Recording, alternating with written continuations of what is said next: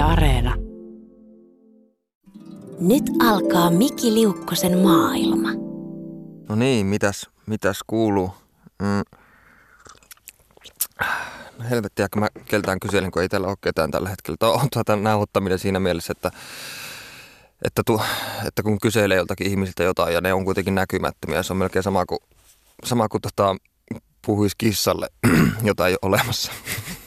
Mutta joo, mikä, mikä siinä?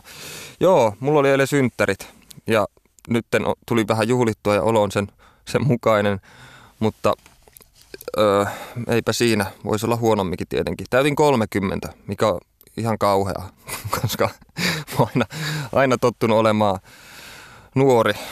Ja nyt musta tuntuu, että mä en ole enää nuori, vaan mä oon aikuinen ja pitäisi alkaa herranjestas käyttäytyä tässä, mutta en mä tiedä. Toisaalta mun mummokin aina sanoi, joka on jotain, jotain 87 tai 88, että hän tuntee itsensä vieläkin 12-vuotiaaksi. Ja mulla on ehkä sama juttu. Ainakaan mä en ole kauheasti viisastunut juurikaan 12-vuotiaasta. Mä otan lasit pois päästä, kun mä en näe mitään. Mutta tota, mm, toisaalta oikeastaan mitä vanhemmaksi on tullut, niin sitä epävarmemmaksi on, on myös samalla tullut. Että semmoinen murrosikäinen epävarmuus, eikä siis anteeksi, varm, itsevarmuus johtuu omalla kohdalla ainakin siitä, että ei tiennyt asioista vielä niin paljon. Ja sitten kun asioita alkoi ymmärtää enemmän, niin sitten huomasi, että juuri missään ei ole paljon mitään järkeä. tai että kaikki on niin mielivaltaista, että, että, tota, se aiheutti sitten tämmöisen epävarmuuden tilaan ja niin edespäin.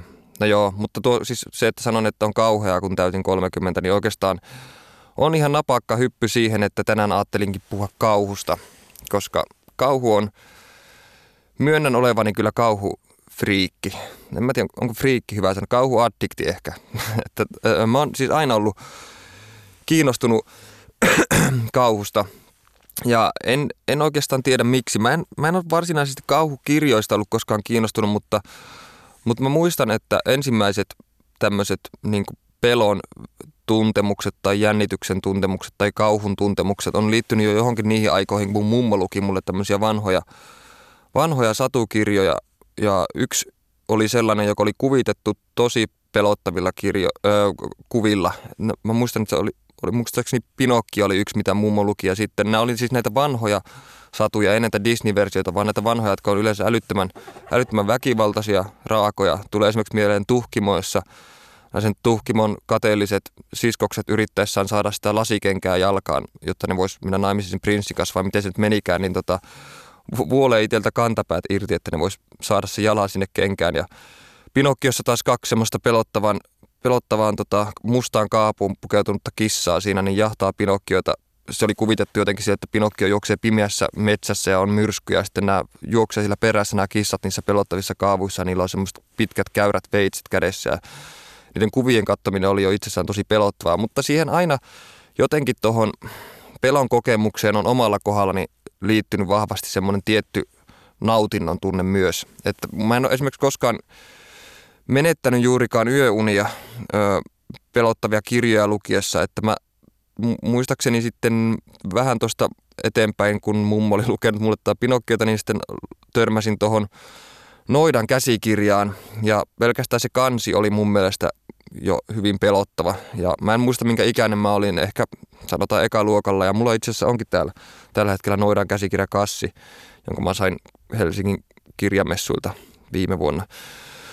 Mutta niin, niin, ja siitä on muuten tullut itse asiassa uusi painoskin. Pitäisi lukea se, mutta toisaalta mä en halua myöskään pilata sitä, tai siis mä tiedän, että se on kuitenkin älyttömän kökkö ja lapsellinen, ja mä en halua pilata sitä fiilistä, mikä mulla oli silloin lapsena, ja huomata, että kuinka surkea se on. Ja mä, okei, ehkä mä en lue sitä, mutta se on joka tapauksessa uudelleen julkaistu, ja onhan se jonkinlainen klassikko kuitenkin. Ja mun mielestä oli myös joku salapoliisin käsikirja, taitaa olla olemassa myös. No, si, si, niihin aikoihin tuo kansi varsinkin pelotti itseä. Mä en kauheasti muista sitä sisällöstä. Siellä taisi olla jotakin tarinoita jostain tota, gouleista ja vampyyreistä ja mistä lie aaveista siellä olikaan ja jotain kertomuksia, jotain kauhu, kauhutarinoita taisi olla siellä. Mutta sitten varsinaisesti tutustuin kauhuun, tai mistä se mun into, mikä, mikä se mun into siihen kauhua kohtaan on, niin liittyy kaik, ennen kaikkea elokuviin, että kauhukirjallisuutta mä en ole juurikaan kuluttanut ja mä siis on viimeksi lukenut ehkä Stephen Kingin Uinu Uinu lemmikkini kirjan joskus ö, yläasteella ja silloin se oli kyllä todella pelottava. Mutta sitten nyt myöhemmin, ei sitten kuin pari vuotta, niin mä luin Kingin jotain kirjaa, en nyt muista mitä.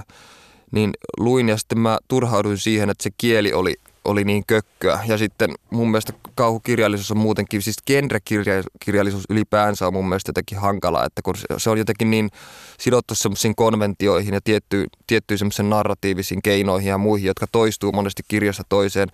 Voin tietenkin olla väärässä, että on varmasti myös paljonkin postmodernia tota, kauhukirjallisuutta, jossa käyttää eri keinoja ja sekoitetaan huumoria ja, ja skifiä ja fantasiaa ja ties mitä tällaista, mutta kaikki nuo genret, skifit, fantasiat ja muut, niin ne jotenkin tuntuu luotaan työtäviltä varsinkin luettaessa. Ja mä en toisaalta tiedä, että missä kauhu tällä hetkellä menee kir- kirjallisuudessa, että millaista kauhua nykyään kirjoitetaan ja ketkä on nyt niin kovia nimiä, mutta Stephen King nyt varmasti kaikki tietää Kingin ja on tutustunut Kingin tuotantoon ja King on siinä mielessä mielenkiintoinen kirjailija myös, että, että tota, sen ymmärtääkseni lähes sen jokaista kirjasta on tehty elokuva, mikä on aika mm, älytöntä.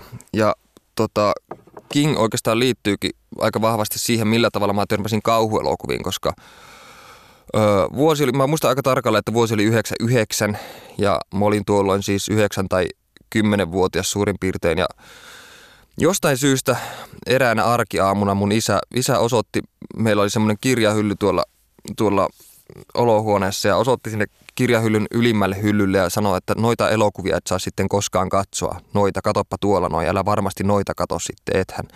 Ja tota, totta kai tuo kielto vaan lisäsi uteliaisuutta sitä kohtaa, että mitä siellä ylähyllyllä on. Ja isä lähti sitten töihin ja mä päätin silloin, että okei mä lintsaan koulusta ja haluan nähdä jonkun noista ö, videoista, mitä tuolla on, ja mä sitten kapusin sinne hyllylle, ja, ja tota, otin sieltä yhden random kasetin, ja si, siinä luki hohto siinä tota, ö, kasetissa, ja, ja tota, otin sen ja laitoin sitten sinne kasettinaurin ja aloin, aloin katsomaan sitä hohtoa ja tota, se oli silloin ehkä järisyttävin kokemus, mitä mulla oli silloin koskaan ollut. Ja hohtohan siis on Stephen Kingin kirjaan perustuva elokuva ja tämä tota, oli nimenomaan se Stanley Kubrickin versio, koska Stephen King ei ollut tyytyväinen Kubrickin versioon tästä hohdosta ja sitten ohjasi itse tai ainakin, oli, ainakin halusi siitä tehdä uusi versio, joka on uskollisempi sille kirjalle, joka taas tämä uusi versio on niin aivan hirveä. Et se Kubrickin versio on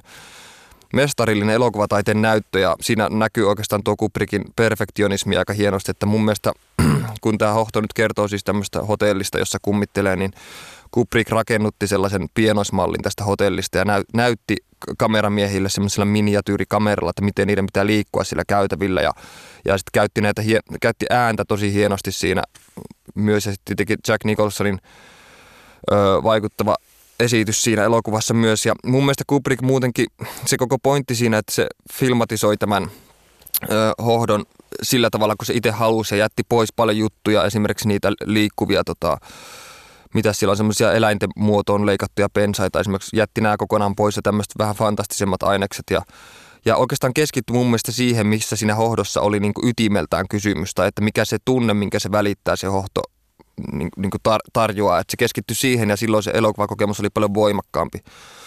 No, mä katsoin ton hohdon siis yksin silloin, ketään ei ollut kotona, ja sit se pelotti niin älyttömän paljon, että mä en uskaltanut sen jälkeen mennä vessaan ollenkaan, kun siinä elokuvassa on sellainen kohtaus, että Jack Nicholson menee johonkin kylpyhuoneeseen ja näkee siellä jonkun kauniin naisen ja se nainen nousee sieltä kylpyammesta ja, ja tota, sitten ne halaa siinä ja sitten Jack Nicholson näkeekin, et, näkee peilin kautta, että se onkin tämmöinen mädäntynyt ruumista tämä nainen ja sitten se nainen alkaa käkättään kammottavasti ja alkaa hoipertelemaan sitä Jack, kauhistunutta Jack Nicholsonia kohti ja sitten mä olin ihan varma silloin lapsena, että se sama nainen on siellä meidän vessassa ja kun sieltä kuuluu vielä joku kolahdus, niin mun piti juosta ulos.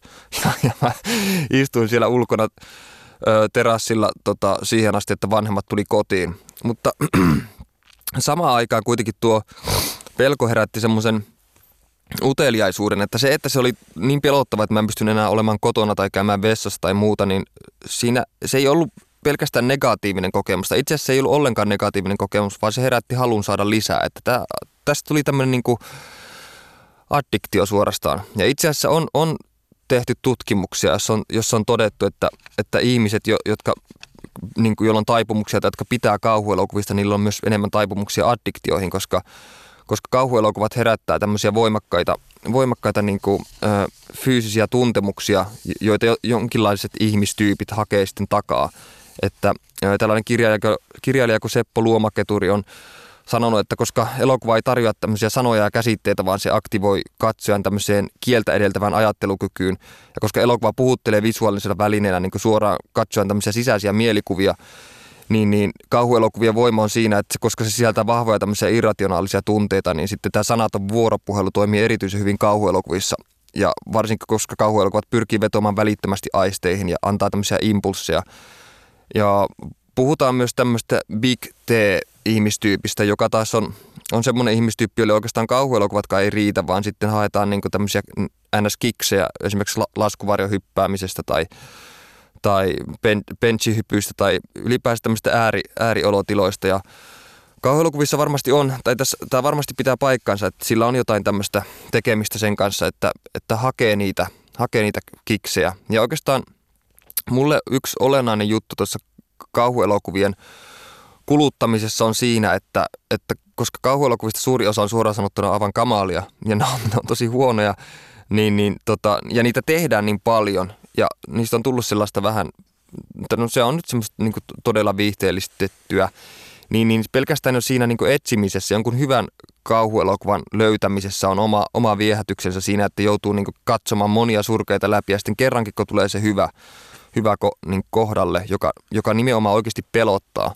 niin, niin sitten se on, se on tota, aina hieno tunne. Ja sitten siinä on se mie- mielenkiintoinen juttu, että nimenomaan etsii sitä, että pelkää. Et, että ei sitä, että että viihtyy siinä, vaan että pelottaa. Ja mä oon yrittänyt maksimoida tämän tunnetilan vielä sillä tavalla, että mä en yleensä katso koskaan seurassa kauhuelokuvia, enkä katso niitä päivisin, kun paistaa aurinko tai muutenkaan, vaan mä yleensä katson kotona pimeässä yksin ja joskus jopa kuulokkeet päässä niin, että ne äänet tulee mulle varmasti mahdollisimman voimakkaasti päähän. Ja tota, kauhuelokuvissa nyt muutenkin tällaiset äänielementit, musiikki ja muut, niin toimii erityisen hyvin, varsinkin jos se musiikki on musiikki on taidokkaasti toteutettu. Tulee esimerkiksi mieleen äh, Hitchcockin ho, äh, hohtoko, siis psyko, jossa tota, on tämä legendaarinen viulun vingutuskohtaus siinä puukotus, puukotuskohtauksessa on tämä taustalle ja tota, se oikeastaan jotenkin alleviivaa sitä veitsen terävyyttä siinä mun mielestä ja jotenkin tunkeutuu melkein sieluun se, se ääni. Ja, no, hohdossa oli myös hieno, hieno musiikki. Ja nyt katsoin oikeastaan viimeksi, mikä oli hyvä kauhuelokuva, mikä näin oli Hereditary, pahan perintö niminen uusi kauhuelokuva, jossa musiikki oli mun mielestä hienon tällaista mielivaltaista ja tämmöisiä satunnaisia ääniä, joita tuli aina yhtäkkiä. Ja se sai siihen semmoisen pikkusen mielenvikaisen tunnelman koko ajan aikaiseksi. Ja oikeastaan Hereditary taas toi takaisin, takaisin tällaisen mm, vähän okkultistisen ö, fiiliksen tuohon elokuviin, että kun elokuvathan menee aika lailla sykleissä, että että eri aikakausina elokuvat muutenkin heijastelee yhteiskunnallisia oloja ja kauhuelokuvassa trendit heijastelee niitä varsinkin, että, että jossain vaiheessa 2000-luvun puolella esimerkiksi alettiin pyörittää uudestaan vanhoja teemoja, että alkoi tulemaan taas vampyyrejä ja muumioita ja ihmissusia ja muita. Ja no sitten tietenkin on tullut ihan täysin viihteellistettyä kauhua, joka menee siinä kauhun ja fantasian ja, ja puhtaan tämmöisen höttöviihteen välimaastossa. Tulee mieleen heti Twilight-sarja esimerkiksi tai sitten –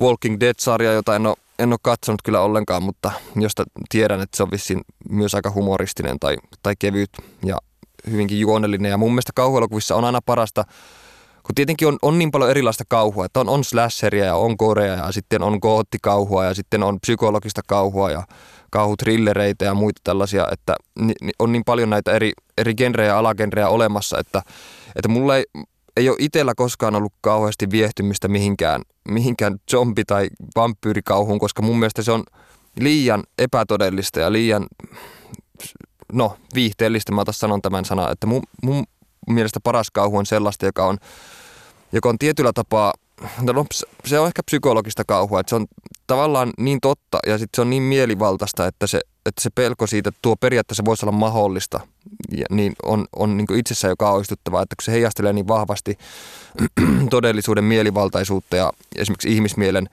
haurautta ja, ja muutenkin tuollain, niin se, se menee enemmän luihin ja ytimiin. Ja sitten siitä ehkä tulee sellainen tietyllä tapaa myös ahdistunut olo, mutta koska se on kuitenkin se on käsiteltävissä, että kun se on etäällä ja se on ruudussa, niin sitten se, se olon pystyy käsittelemään. Ja oikeastaan kauhuelokuvien merkitys on monesti siinä, että, että ne auttaa niin käsittelemään sisäisiä niin kauhukuvia, joita ihmisillä voi olla paottuna tai Freud puhuu tukahduttamisesta ja muuten. Ja sitten kun niitä tulee käsiteltyä elokuvan kautta, niin, niin sit siinä tulee myös tavallaan, siinä ymmärtää ehkä enemmän maailmaa tai itseään tai, tai jos ei varsinaisesti saa tämmöistä sanallista aha-elämystä tai muuten, niin silloin kuitenkin jokin tunnelukko mahdollisesti voi, voi aueta tai hölletä tai muuta ja, ja sit silloin tästä tunteesta ei tule enää niin vieras ja pelottava.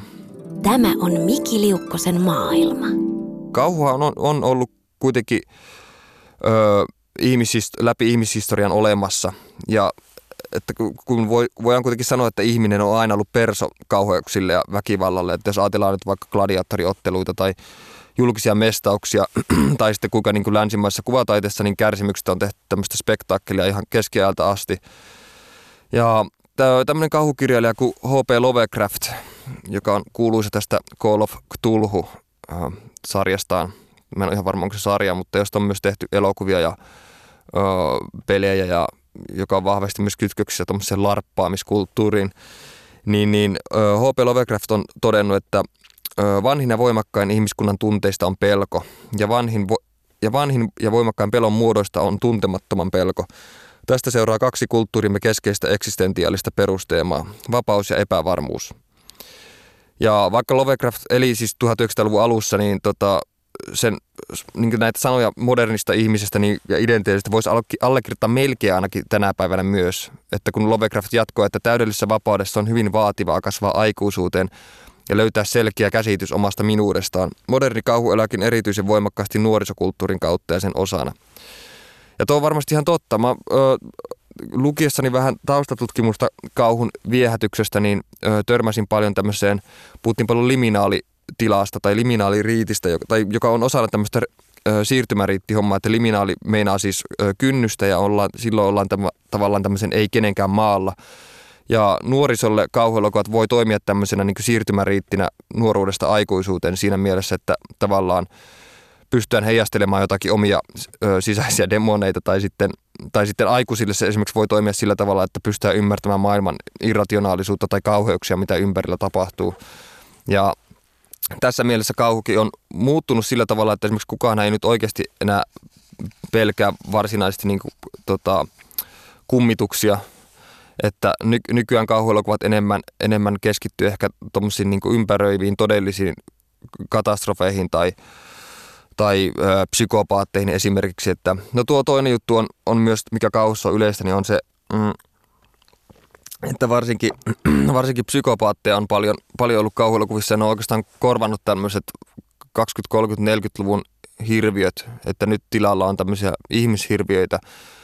Ja niissä pelottavinta on ehkä se, että kun nämä monesti perustuu tositapahtumiin, vaikka toisaalta on myös kritisoitu ö, kauhuelokuvia, jotka esittää psykopaatteja, koska on ajateltu, että että psyko, tämmöiset kauhuelokuvat, joissa psykopaatit on pääosassa, niin ne, saa, ne glamorisoi tätä psykopaattia ja tekee sitä tietyllä tapa, tapaa myös sankari, jos miettii vaikka Hannibal Lecteria tuossa Hannibal, tai uhrilampaissa ja Hannibalissa ja punaisessa lohikärmessä, niin sitten siinä se on tämmöinen älykäs, nerokas rikollinen ja tavallaan katsoja silloin samaistuu siihen ja sitä on pidetty jotenkin huonona juttuna.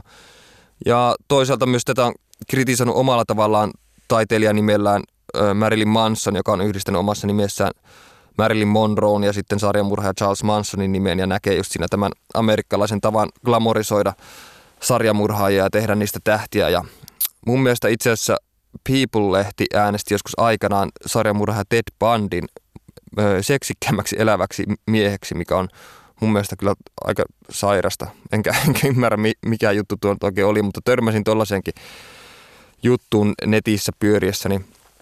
Mutta tota, mm, niin, eli siis parhaimmillaan siis kauhu, kauhu ja, ja jopa väkivalta elokuvissa niin, ja, tai fiktiossa ylipäänsä niin auttaa ihmisiä käsittelemään siis tämmöisiä tiettyjä sosiologisia paineenvaihteluita, että, että kun meidän tunneelämä ei kuitenkaan koostu pelkästään tämmöistä spontaanisti koetuista tunteista, vaan myös siitä, että kuinka me näihin tunteisiin suhtaudutaan. Ja tämä suhtautuminen taas ei ole koskaan puhtaasti älyllistä, vaan sillä, koska älyllisessä suhtautumisessa inhimillisiin kysymyksiin on kuitenkin aina mukana tämmöinen tunnekomponentti. Ja, ja vähän samaan tapaan fiktion teho, teho ei siis perustu ainoastaan fiktion tämmöisen suoraan synnyttämiin tuntemuksiin, vaan myös kyseisten tunteiden tämmöiseen älylliseen ja moraaliseen jäsentelyyn. Ja no totta kai jo, joitakin, jotkut kauhuelokuvat meni mullakin yli ja menee edelleenkin siis varsinkin todella väkivaltaiset kauhuelokuvat, että just noihin aikoihin kun katsoin sen hohdon, niin öö, mä sitten myöhemmin samalta hyllyltä otin mm, toisen kauhuelokuvakasetin sieltä ja sitten se oli tuo, mikä sen oli, Hellraiser. Ja se oli mun mielestä silloin, varsinkin sen ikäisenä, liian, liian oksettava, että tavallaan se meni jo sen kynnyksen yli. Ja tietenkin ehkä se kertoo myös enemmän minusta, että, että millaiset asiat kokee miellyttävinä. Että jos haluaa pelätä, niin mä en kuitenkaan halua ällöttyä liikaa. Että vaikka on, on nähnyt myös slasher ja gore ja splatter-elokuvia, niin niissä on ehkä, ehkä tavallaan se juttu menee se verellä mässäily ja ruumio sillä tota, mässäily menee jotenkin niin yli, että se muuttuu jo aika, aika humoristiseksi, että, että siis kauhu on, on myös aika humoristinen, tai kauhussa on myös aika tämmöistä humorista tai koomista aspektia, että siinä on myös jotain tämmöistä vapauttavaa, että koska kauhuelokuvia ei katsota ainoastaan, että saavutetaan tämmöinen kauhun ja inhon elämys, että monesti niissä jotkut asiat menee niin yli, että, että, ne, että ne jotenkin huvittaa. Ja mm, no jos mietitään vaikka jotakin B-luokan kauhuelokuvia, jotka on niin kökköjä, että ne menee jo huumorin puolelle, niin nekään ei toisaalta ole sitten mun mielestä niin, niin viihdyttäviä, koska, koska ne menee jo semmoisen jotenkin roskan puolelle, että siitä ei saa enää mitään. No varsinkaan se ei toteuta sitä tarvetta, että, se, että saisi sen kauhukiksi, mitä, mitä niitä kauhuelokuvia selaillessa aina hakee takaa.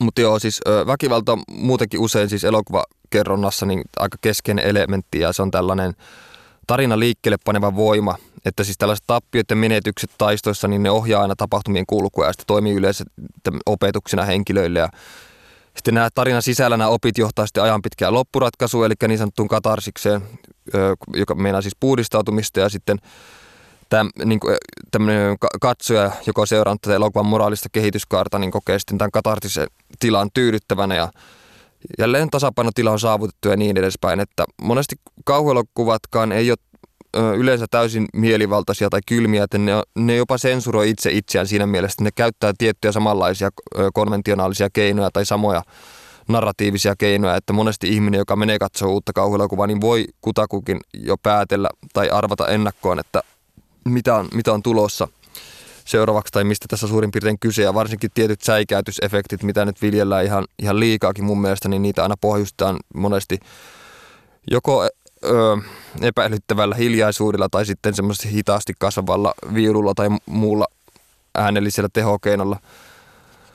Joten silloin tavallaan kun se säikäytys sitten se, tulee, niin se oli jotenkin odotettavissa, ja, mutta se kuitenkin onnistuu säikättämään ehkä sen takia, että jos varsinkin jos katsoo kauhuelokuvia elokuvia, elokuvateatterissa, niin se ääni tulee niin voimakkaasti ja yhtäkkiä ja, ja samaan aikaan kun siinä ruudulla sitten välähtää jotakin, niin tota, se aiheuttaa tämmöisen hätkähtymisreaktion, mutta mulle tuo tuo säikyttely ei oikeastaan ole koskaan ollut mitenkään. Se musta tuntuu, että se on monesti aika halpa kauhuelokuvallinen kikka siinä mielessä, kun niitä viljellään nykyään niin paljon, että se juoni on aika lailla toissijainen ja koko elokuva perustuu vaan siihen, että siinä vaan tyn, tyn, tyn, koko ajan joka välissä säikäytellään ja sitten ja sitten siinäpä se, että se sisältö on oikeastaan vaan sitä, että joku muuttaa jonnekin kirottuun taloon ja sitten siellä alkaa tapahtua jotakin ja sitten kummitus ilmestyy ja tyn, kuuluu tämä ääni, säikäytysefekti ja ja sitten sitä siinä säikähdetään ja sitten sen jälkeen kun lähtee elokuvista pois, niin oikeastaan se elokuva on unohtanut jo siinä vaiheessa, koska se ei tarjoa juuri mitään. Mutta just parhaimmillaan kauhu mun mielestä jää elämän mieleen. Ja no, vaikka se voisikin viedä yöunet, mitä ei itsellä kyllä onneksi käynyt vielä, niin kuitenkin mulle jotkut hyvät kauhuelokuvat on jäänyt vaivaavan mieltä pitkäksi aikaa just niiden mielivaltaisuuden takia, joka taas on niin realistista, että monesti paras kauhu on sellaista, että se pakottaa katsojan semmoisen niin näkemään jotain, mitä se ei halua nähdä ja, ja nä- näyttää tämän vielä kylmästi ilman mitään sentimentaalisuutta tai muuta. Mutta sitten toisaalta on myös elokuvia, jotka on vain kauheita, ei siis huono, huonolla tavalla kauheita, vaan on tavallaan niin ahdistavia, että, että se olotila, mikä sitä tulee, niin on liian epämiellyttävä. Että mulle ehkä tällainen oli mm, Lars von Trierin Antikristus, joka ei oikeastaan ole kauhuelokuva, mutta se on erittäin ahdistava ja synkkä ja, ja kamala muutenkin. Ja se on jättänyt sellaisen jäljen, mä näin sen jo, on sitä jo vuosia. Mä en muista milloin se nyt tuli se elokuva, taisi olla 2000-luvun puolella, mutta, mutta tota, vieläkin vaivaa tietyt kohtaukset siinä. Ja koska olen vähän idiootti, niin mä oon kuitenkin mennyt ostamaan sen DVDn itselle ja katsonut sitä sen jälkeen useamman kerran. Ja se on aina ollut yhtä häiritsevä kokemus. Ja Lars von Trier on itse asiassa tota, kyllä yksi parhaita tällä hetkellä eläviä ohjaajia, koska Trierin tämmöinen taiteellinen ehdottomuus ja jatkuva taito aina sokerata tai yllättää tai sekoittaa elokuvaa genreä jotenkin nerokkaasti keskenään on aivan, aivan mieletöntä ja oikeastaan miehen sisäisestä maailmasta kertoo myös paljon se, että, että hän kuulemma kärsii kovasta ahdistuneisuudesta ja alkoholismista ja ohjas, ohjas antikristuksen syvän masennuksen tilassa ja se oikeastaan tämä elokuva heijastelee sitä tilaa aika hyvin. Se teos on tietyssä nihilismissään kyllä aika kylmäävä kokemus ja se välittyy katsojalle vielä niin hyvin, että sitten siihen samaistuu vähän liikaakin. Ja tietenkin on ikävä samaistua johonkin sellaiseen maailmaan, joka on, joka on pelkästään kylmä ja lohduton ja olla sitten siinä, mutta toisaalta se tekee myös tärkeän työn siinä mielessä, että saa välittää tuon tunteen niin taidokkaasti, että se jää elämään. Ja sitten ehkä jollain tavalla voi myös, voi myös tota helpottaa jotain ihmisparkaa, mutta itsellä se ainakin aiheutti vaan, vaan nimenomaan saman tyyppisen olon kuin mikä varmaan Trierillä on ollut. En voi tietenkään sanoa niin, mutta siis suurin piirtein, että olo ei ollut mitenkään kauhean miellyttävä.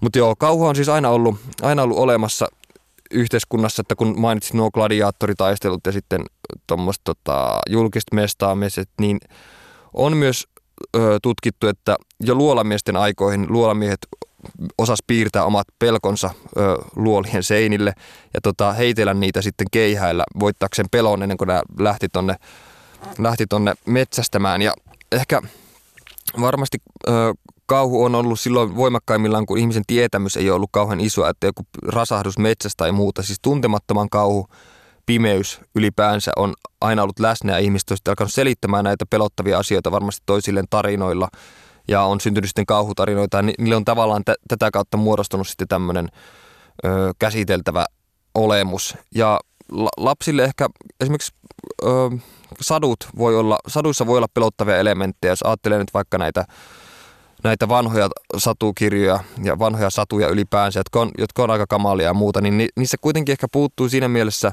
niitä ei voi sanoa kauhuksi, koska niissä on tämmöinen tietty didaktinen ö, ote, tai että niissä on aina tietty semmoinen opetus taustalla, kun taas kauhussa on enemmän, ö, mennään enemmän niin kuin tasolle ja sitten käsitellään ehkä eri, eri, erilaisia asioita kuitenkin, kun saduissa ne ei välttämättä anna varsinaisesti mitään opetusta, ainakaan mitä nyt on uusimpia kauhuja kauhuelokuvia nähnyt, niin niissä ei nyt varsinaisesti ole mitään semmoista opettavaista sinänsä, vaan ehkä enemmänkin lopussa on vaan tämä niin sanottu katarsis, jos kaikki kääntyy hyvin tai, tai parhaimmillaan mun mielestä on niin, että, että se tilanne jää auki ja, ja, ja jää tämmöinen hämmentynyt olo, että mitä tämä oli. Että se mielivaltaisuus on mulle joku se juttu, että mistä mä pidän ja koska se varmasti heijastelee jollakin tavalla sitä, millä tavalla mä näen asiat, niin sitten mä voin siinä nyökytellä, että kyllä, näin on, mutta vaikka mä kuitenkin tiedän, tiedän, että ole totta tietenkään. Ja kauhussahan on siis on kyse paljon, tai kauhun viehätyksessä on kyse tällaista niin sanotusta turvallisesta pelkäämisestä, joka on nimenomaan tekemissä sen kanssa, että, että ö, mikä tekee kauhusta sen niin kiehtovan ja muuten, ja mikä, mikä tavallaan yhdistää ihmisiä, jotka tykkää kauhusta, että et tota, mm, tämmöinen pelkoa tutkinut sosiologi kuin Marge Kerr on sanonut, että ihmiset, jotka jotka tota, pitää kauhusta, niin kokee stressin eri, eri tavalla. Että tämä kauhuelokuva saa siis sydämen hakkaamana kehon valpastumaan, mutta, mutta jotkut, kokee, jotkut ihmiset kokee tämän positiivisena ja tuntee olevansa elossa ja tavallaan maadoittuneita omassa kehossaan, kun taas joidenkin mielestä se on lähinnä niin paniikkikohtausmainen olotila, eikä ne pidä sitä ollenkaan.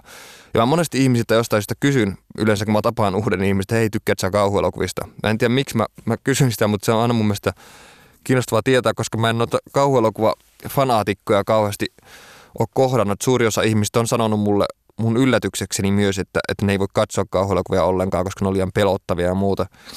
Mikä on mun mielestä aika jännää, että mä en ole kauhean monen ihmisen kyllä törmännyt, joka varsinaisesti nauttisi kauhuelokuvista tai varsinkaan pystyisi katsomaan niitä yksin, yksin kotona.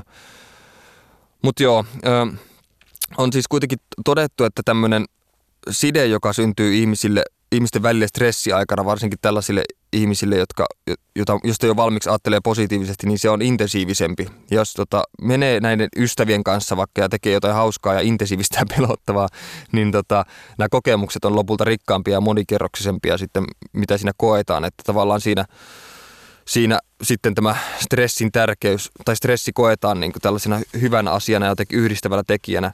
Ja tämä, siis tämä turvallinen pelkääminen on, siinä on kyse hallinnasta, että, että tämä Marke Ger, sosiologi, niin tarkoittaa, että silloin kun ihmiset voi kokea pelkoa tämmöisessä ympäristössä, jos ei ollenkaan vaaraa, niin kuin vaikka kotona, niin, ja kauhuelokuva katsossa, niin voi tämä fysiologinen reaktio olla itse asiassa todella miellyttävä.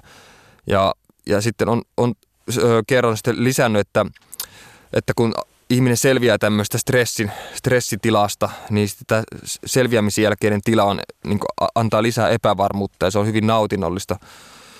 Et sen takia monesti varmasti ihmiset, jotka pitää kauhuelokuvista, niin nimenomaan nauttii siitä äh, tästä tilasta, mikä syntyy, joka on tätä turvallista pelkäämistä. Pelätään, mutta ei oikeastaan varsinaisesti, varsinaista vaaraa ole. Että pelon siis... Äh, fysiologiahan on siis suurin, tai pelko käsitetään yleensä sillä tavalla, tai se sel, selitetään sillä tavalla, että, että se on sarja tunteita, jotka liittyy tämmöisen psykologisen tapahtumasarjaan, ja, jotka taas vihjaa tämmöistä mahdollista vaaroista tai stressistä tai yksittäistä negatiivista tilanteista. Mutta kyseessä on itse asiassa tämmöinen useampi järjestelmä, että nämä kaikki aktivoituu fysiologisesti ja käytöksen kautta tämmöisissä tilanteissa.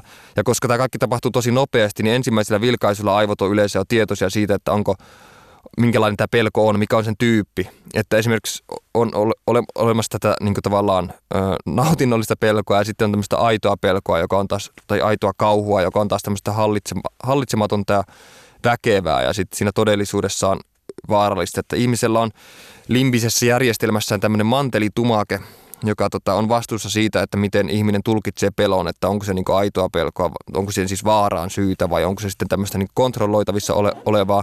Ja mikäli, mikäli se on kontrolloitavissa olevaa, niin silloin siitä syntyy tämä nautinto, nautinnollinen efekti. Ja, ja tota, oikeastaan tuo Marke kerron myös on myös sanonut, että, että lapsuudella on iso merkitys myös sen kanssa, että, että alkaako ihminen pitämään kauhuelokuvista. Että jos ihmisillä on esimerkiksi ollut hauskoja kokemuksia pelosta, että, että joku asia on pelästyttänyt, mutta ei johda kuitenkaan aitoin kauhuun, niin se ym, alkaa ymmärtää varhaisemmin, että, että jotkut jännityskokemukset on pelkästään jännittäviä tai että tuo pel- pelon aihe oikea pelko, että nämä hirviöt ei ole oikeita. Tämä on Miki Liukkosen maailma.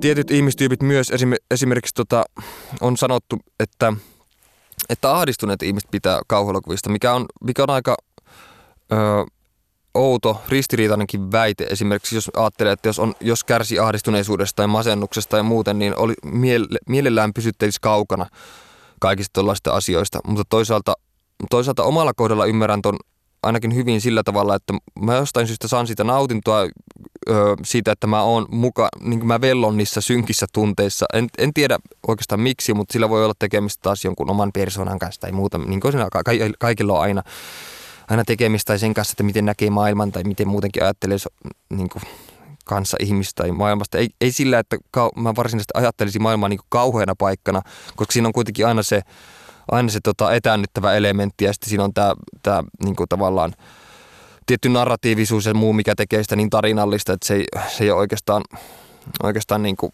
mitenkään, no se ei ole totta, mutta sitä kautta kuitenkin pystyy käsittelemään asioita paremmin. Kauhu-elokuva taas on siis aika vanha, että muistaakseni kun katsoin tuossa vähän tein taustatyötä, niin ensimmäinen kauhuelokuva on tullut jo muistaakseni vuonna 1896, tai että siinä oli ainakin kauhuelementtejä, että siinä oli jotain hämäriä hahmoja ja muuta, ja sitten ihmisiä, varjoja liikkuu epäilyttävästi seinillä ja muuta, mutta oikeastaan vasta 20-luvulla, kun äänielokuva alkoi tulemaan, niin ö, se vaikutti suuresti tämmöisen kauhuelokuvan kehitykseen, että kun ääni on niin suuressa osassa kauhuelokuvissa, niin sitten 20-luvulla alkoi tulemaan, tulemaan ensimmäisiä, ensimmäisiä suuria kauhuelokuvia. Mä oon nähnyt muun muassa Nosferatun muistaakseni vuodelta 1922, tämän alkuperäisen version, joka oli kyllä hiton tylsä. Se oli, se oli tota, melkein se, semmoinen pitkä painaismäinen tota, saarna kirkossa, koska siinä sai koko ajan taustalla semmoinen omituinen urkumusiikki vähän epävireissä ja sitten ihm- ja ihmisiä hiiviskeli ympäriinsä ja kaikki oli su- sumea ja muuta. No e- okei, okay, se on varmasti ollut siihen aikaan älyttömän pelottava, mutta, mutta siis kauhuelokuva suosio alkoi 20-luvulla ja, ja jatku 30-luvulla vielä.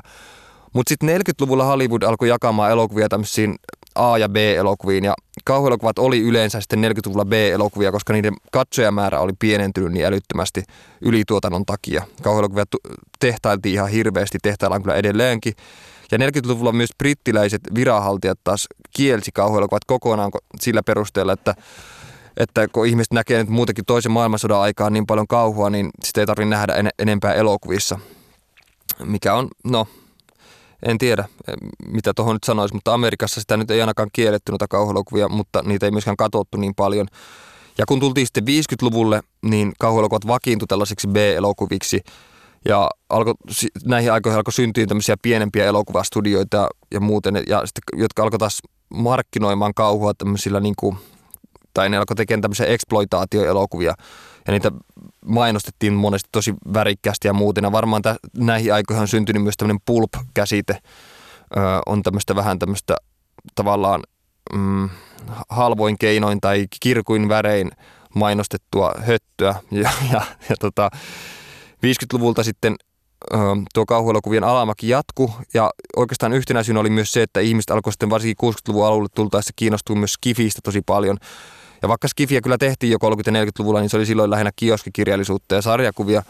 Mutta sitten kun elokuvatekniikka taas kehittyi, niin sitten Skifi, Skifikin parani silloin huomattavasti ja ihmiset muutenkin kiinnostu, kuten jo sanottiin, niin ka- kauhu esimerkiksi heijastelee yhteiskunnan oloja, niin kun ihmiset noihin aikaan kiinnostui paljon enemmän tota ufoista, että, että tota, oli, oli näitä Roswellin tapauksia ja muita UFO-havaintoja noihin aikoihin paljon ja sitten Skifi nosti päätään silloin ja noihin aikoihin kyllä tuli myös yksi omia lempielokuvia ää, avaruusseikkailu 2001, joka on myös Kubrickin tekemä älyttömän hieno. Ja sitten vähän myöhemmin 70 taas tuli Alien, jossa on oikeastaan, Alien on Skifi-elokuva, Skifi-klassikko, mutta siinä on myös aika lailla kauhuelokuvamaisia elementtejä, että kyllä se oli mun mielestä todella pelottava.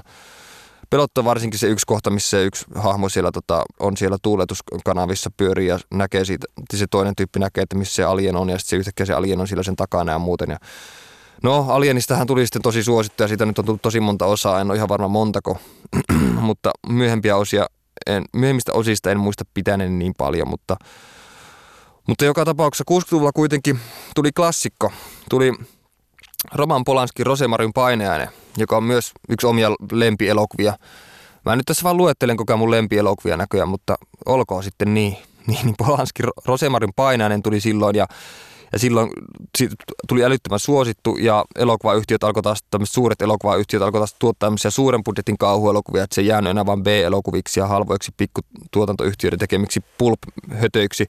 Ja mukaan alkoi tulemaan myös tämmöisiä huippunäyttelijöitä, että kun 40- ja 50-luvulla oli kärsitty myös monesti siitä, että 20-luvun kauhunäyttelijät oli joko kuollut jo tai sitten tota, oli poissa muodista, niin sitten monesti kauhuelokuvissa näytteli vähän tämmöisiä niin kuin tuntemattomampia nimiä tai jotain näyttelijäkoulusta juuri valmistuneita, valmistuneita ihmisiä. Ja sitten, mutta sitten 60-luvulle tultaessa taas alkoi tähdet taas olemaan mukana. Mä en muista nyt kuka oli Rosemarin paineessa pääosassa. Oliko se Mia Farrow taisi olla siinä ehkä. Ja oikeastaan niin tämä 60-70-luvulla tämmöinen tuli muotiin sitten tämmöistä tämmöiset tota, uskonnolliset aiheet, että noilta ajoilta on sitten myös vuonna 1973 itse asiassa tullut Manaaja, joka oli ainakin järkytti omaa nuorta mieltäni silloin, kun näin sen. Öö, ehkä eniten, eniten siinä järkytti musta tuntuu, tuntuu olevan se kielenkäyttö, ei niinkään se tytön inhottava olemus, mutta se oli jotenkin mun mielestä, mä näin sen niin nuorena, että mä en juurikaan ollut kuullut kirosanoja ennen. No olin mä tietenkin kuullut, mutta elokuvien, elokuvien kautta ja sitten semmoisen niin kirotun tytön suusta ne vaikutti jotenkin erityisen kieroutuneilta ja pelottavilta. Ja se Omen ennustus tuli myös silloin – joka oli mun mielestä myös aika vaikuttava. Mutta Rosemarin paineessa oli ehkä vaikuttavinta just se, että, että siinä tota, muistaakseni tämä Rosemary synnyttää paholaisen lapsen ja tota, sitten mm, siinä oli joku siinä lopussa, että se näkee sen lapsen ensimmäistä kertaa ja, ja sitten katsoo sitä sinne, sinne kehtoon, missä se lapsi makaa ja sitten alkaa huutamaan, että mitä olette tehneet hänen silmilleen tai jotain muuta. Ja sitten se lasta ei kuitenkaan näytetä siinä. Ja sitten sit alkaa ajatella, että mitä, mitä siinä silmissä on vikana. Ja sitten miettii heti, että se on jotenkin tosi pelottavan näköinen tai sitten sillä on tehty joku, en mä tiedä, joku rituaali tai muuta. Se on, se on hirvittävä. Se fiilis, mikä sitä jää jäljelle on, on todella, todella vavisuttava. Ainakin omasta mielestäni oli silloin aikanaan. Mutta joo, sitten 70-luvulla alkoi tulemaan oikeastaan muotiin tämmöistä niin sanottu slasher-elokuvat, joka viittaa siis tämmöiseen viiltämiseen, jolloin sitten tuli Halloween esimerkiksi ja perjantai 13 vai mitä nämä oli painainen Elm Streetille, jossa yleensä joku psykopaatti jahtaa ihmisiä veitsen kanssa ja Halloween tuli silloin jo John Carpenterin muistaakseni ohjaama ja pidin siitäkin aika paljon silloin aikoinaan ja sitten mm, 90-luvulle tultaessa taas tämmöinen niin kauhun ja jännityselokuvien raja alkoi hämärtyä. Että no silloin tuli esimerkiksi Peter Jacksonin, joka myöhemmin ohjasi Star Wars niin tuli Peter Jackson tehtaili tuolla semmoisia pulp-elokuvia, esimerkiksi Aivokuollut Brain Dead on vuodelta 1992 ja se on oikeastaan enemmänkin kauhukomedia. Ja mitäs muita se ohjaskaa. Silloin, mä en ihan muista mitä mä oon nähnyt, mutta toisaalta niissä on oma viihdyttävyytensä, koska se on viety jo niin överiksi, että tulee mieleen, mieleen tavallaan 50- tai 40-luvun ohjaaja Ed Wood, joka ohjasi, ohjasi tota, jota, joka on sanottu monesti niin kuin trash-elokuvan isäksi ja joka on ohjannut maailman huonoimmaksi elokuvaksi sanotun Plan 9 from Outer Space-elokuvan, jonka, joka mulla oli pakko nähdä aikoinaan, koska mä ajattelin, että no jos se on kerta maailman huono, ei, maailman huono, ei se nyt voi olla niin huono oikeasti, mutta kyllä se oli. Se oli ihan helvetin huono elokuva. Siinä näyttelijät törmäili lavasteisiin, jotka heilu, jotka oli selvästi tehty pahvista. Ihmiset unohteli vuorosanoja ja vuorosanat oli muutenkin todella huonoja. Ja siinä kaiken kaikkiaan siinä elokuvassa ei ollut mitään helkutin järkeä, ja, mutta toisaalta Ed Woodista on tehty sitten myöhemmin Johnny Deppin tähdittämä elokuva, jonka nimi oli muistaakseni Ed Wood. Ja se on aika hieno. Ja oikeastaan sen elokuvan nähtyä mä aloin arvostaa Ed Woodia enemmän, koska mä näin sen aika traagisena hahmona lopulta siinä mielessä, että se kuitenkin yritti tehdä kovasti vakavasti otettavia elokuvia. Mutta se ei vaan osannut. Sillä ei ollut yhtään lahjoja. Ja sitten se nyt teki näitä ja sitten va- monesti varasti sen rekvisiitat jostain tai sitten tai sitten tota, ne kyhäsi niitä itse jostain pahvilaatikosta ja muuta ja käytti aika mielikuvituksekkaasti kaikkia käsillä olevaa tota, elokuvan lavasteiden tekemiseen ja sitten hankki jotakin niin puolituntemattomia tai täysin tuntemattomia näyttelijöitä siihen produktion mukana hyvin minim, minimaalisella tota, budjetilla sitten tehtaili näitä, näitä elokuvia ja No joo, mutta jos kiinnostaa, niin tämä Plan 9 from Outer Space kannattaa katsoa ihan vaan sen takia, että se on niin, se on niin kamala, että joku voi ehkä tykätäkin siitä. Mutta se kamalus ehkä omalla kohdalla perustui siihen, että se oli, se oli tylsä. Se oli yksinkertaisesti vaan todella tylsä.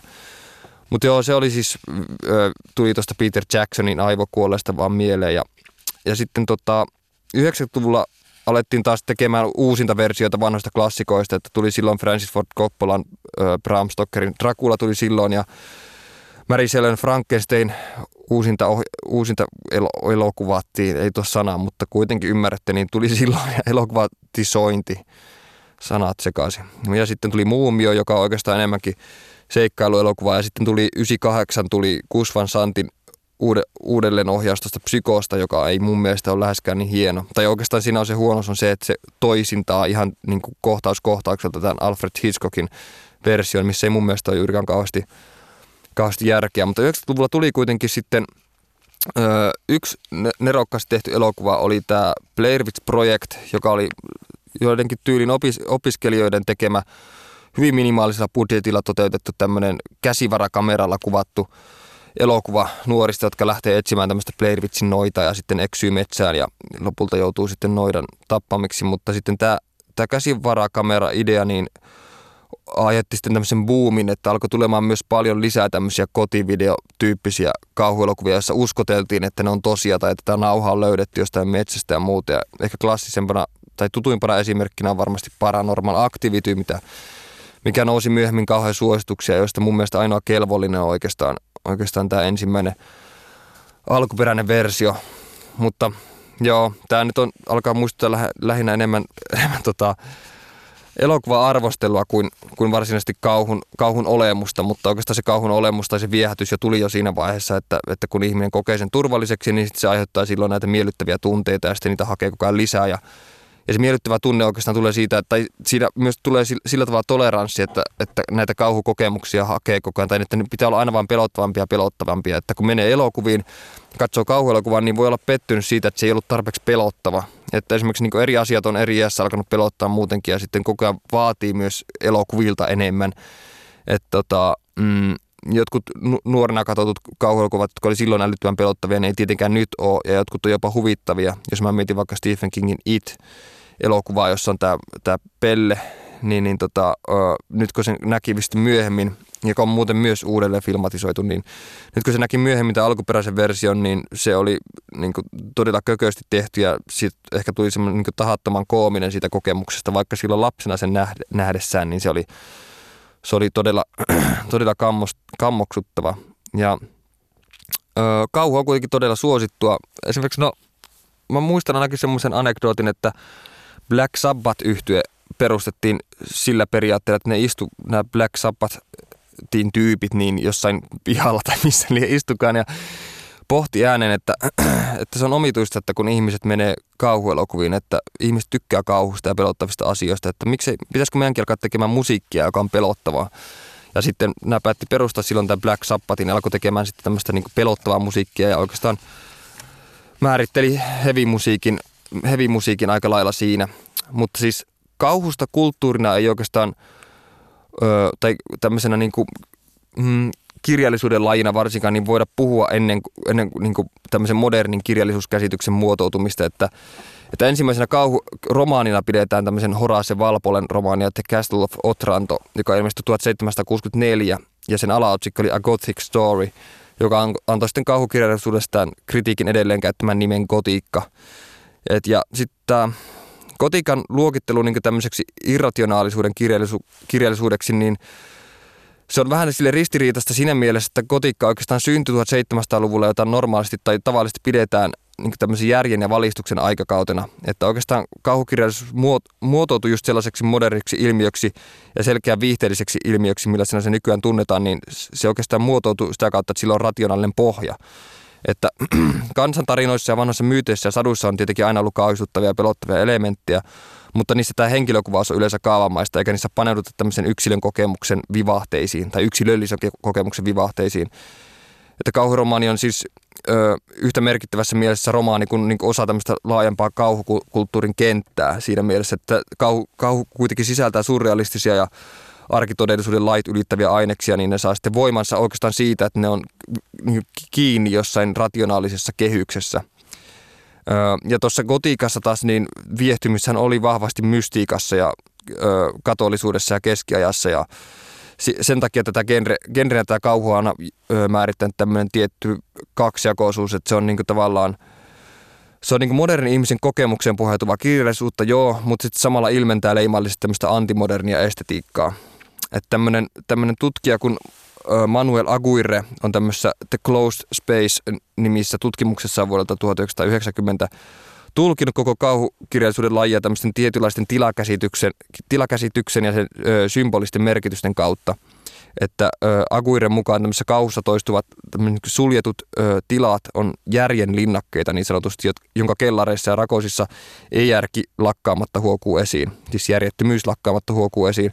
Ja tämmöisten kirottujen paikkojen, magien ja taikauskon tai, tai keskiaikaisten demoneihin ja satanisteihin viittaavan kuvaston käyttäminen fiktion ra- raaka-aineena niin merkitsi taas irtaantumista uskonnollisesta maailmankuvasta, joka oli hyväksynyt tämmöisen näkymättömän maailman osaksi jaettua todellisuutta. Ja ö, romantiikka siis oli muutenkin varsinkin tämmöisen yksilön merkityksen ja yksilöllisten kokemusten arvon nousua. Ja tässä kehyksessä taas kauhufiktio hyödynsi tämmöistä pimeyttä ja menneisyyden salaisuuksia tällaisen ö, psykologisen itsetarkkailun tarpeisiin. Ö, mutta siis mä en ole oikeastaan 1700-luvun koottista kirjallisuuttakaan lukenut ja niin kuin sanoin alussa, niin en ole kauhukirjallisuutta muutenkaan lukenut, mutta Stephen King mainitsin jo, mutta sitten yksi tärkeä itselle oli ö, ehdottomasti Edgar Allan Poe, joka on oikeastaan tosi monen kirjallisuusgenren isänä pidettykin, jopa niin kuin salapoliisiromaanin isänä ja rikosromaanin isänä ja muuten.